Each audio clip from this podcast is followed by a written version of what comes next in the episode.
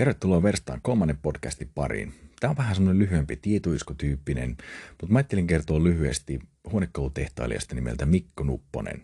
Hän oli siis tämmöinen äh, legendaarinen suomalainen huonekalutehtailija, ja ne on edelleenkin todella keräiltyjä nämä tavarat, ja ne on todella arvokkaita nämä tavarat, jos niitä vielä jostain sattuu löytymään. Mutta tässä. Eli Mikko Nupponen syntynyt vuonna 1874 Rääkkylässä se oli jo tosi nuorena innokas puuseppa harrastelija ja aloittikin sitten Helsingissä puusepän oppipoikana ja 30-vuotiaana perusti ensimmäisen oman verstansa sitten Vihtiin.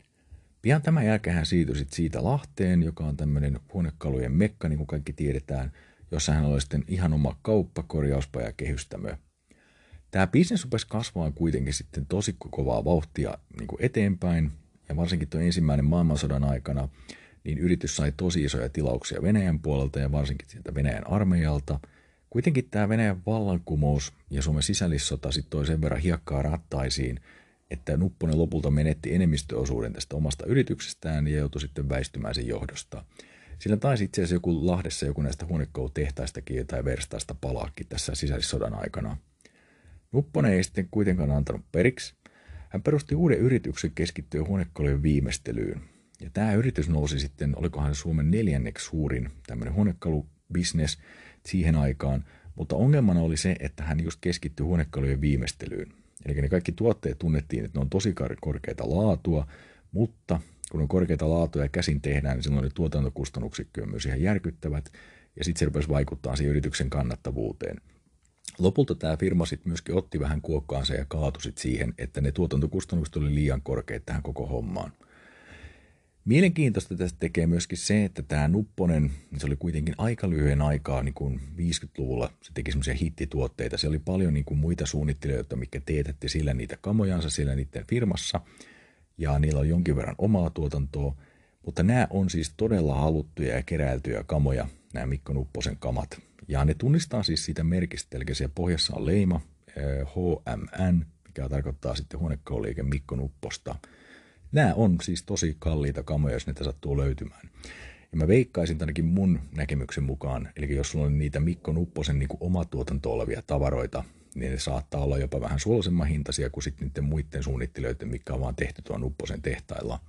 Mulla on itsellä tämmöinen yksi Nupposen jakkara, ja mä löysin sen Kangasalan kierrätyskeskuksesta. Mä näin sillä niin kuin nurkassa, siellä oli vihreäksi maalattu valkoiset jalat, se oli tosi härskin näköinen, siis ihan huomattava härskin näköinen. Sitten mä katsoin vaan, että tuossa on jotain mielenkiintoista tuossa muodossa. Ja sitten menin katsomaan sitä vähän lähempää.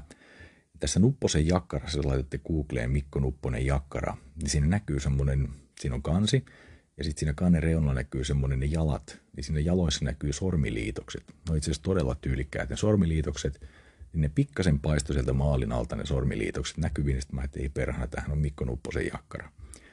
Mä ajattelin, että mä entisöin sen, kun se maksoi 15 euroa, niin pakkohan se oli ottaa sitä kyytiin. Olisin maksanut sitä jopa ehkä enemmänkin. Ehkä maksimi olisi ollut 40, mä olisin sitä maksaa. Mutta mä otin sen mukaan ja sitten mä vein sen verstaalle ja otin siitä maaleja pois. Niin siinä oli lopulta, olikohan sinne neljä vai viisi kerrosta maalia erilaisia. Ja sitä kannessa, niin siinä oli semmoisia pieniä halkeamia, eli se kannen maali, pohjimmainen maali oli muistaakseni valkoinen – se oli mennyt niin syvälle niihin halkeimiin, että sitä ei sano enää järkevästi tehtyä. Toki mä olisin voinut niihin halkeimiin laittaa niin kuin kittiä, puukittiä, mörkökittiä. Mörkökitti tehdään siis saman huonekalun pölystä, mitä sä oot hiomassa, ja puuliimasta. Mutta jotenkin se tuntui niin semmoista, että se ei näyttäisi niin kauhean hyvältä. Niin sitten mä päädyin pikkusen semmoiseen epäortodoksimaiseen niin kuin ratkaisuun siinä, ja mä maalasin sen kannen mustaksi. Mä maalasin sen kalkkimaalilla mustaksi, koska mä halusin sitten matan – niin kuin tyylikkään näköisen. Mutta ne jalat lähti sitten tosi hyvin. Mä ne jalat hioin kokonaan niin kuin puhtaalle puulle ja ne mä sitten vaan lakkasin. Mä en muista käytinkö mä siinä itse sellakkaa ehkä. En, en muista varmaksi. Mutta tota, se oli, oli semmoinen mielenkiintoinen projekti. Mä tykkäsin tosi paljon. Siitä tuli todella tyylikäs. Mun Instagramissa taitaa löytyä siitä jotain kuviakin siitä Mikko Nupposen jakkarasta. Ja ne on kalliita, jos vertaa vaikka tämmöiseen niin kuin Aallon jakkaraan, niin näitä Mikko Nupposen jakkaroita myydään niin kuin 100-150 euron kappalehintaan, jos ne on hyväkuntoisia ja varsinkin niin kuin entisöidyt versiot. Et kyllä niitä kannattaa väijyä.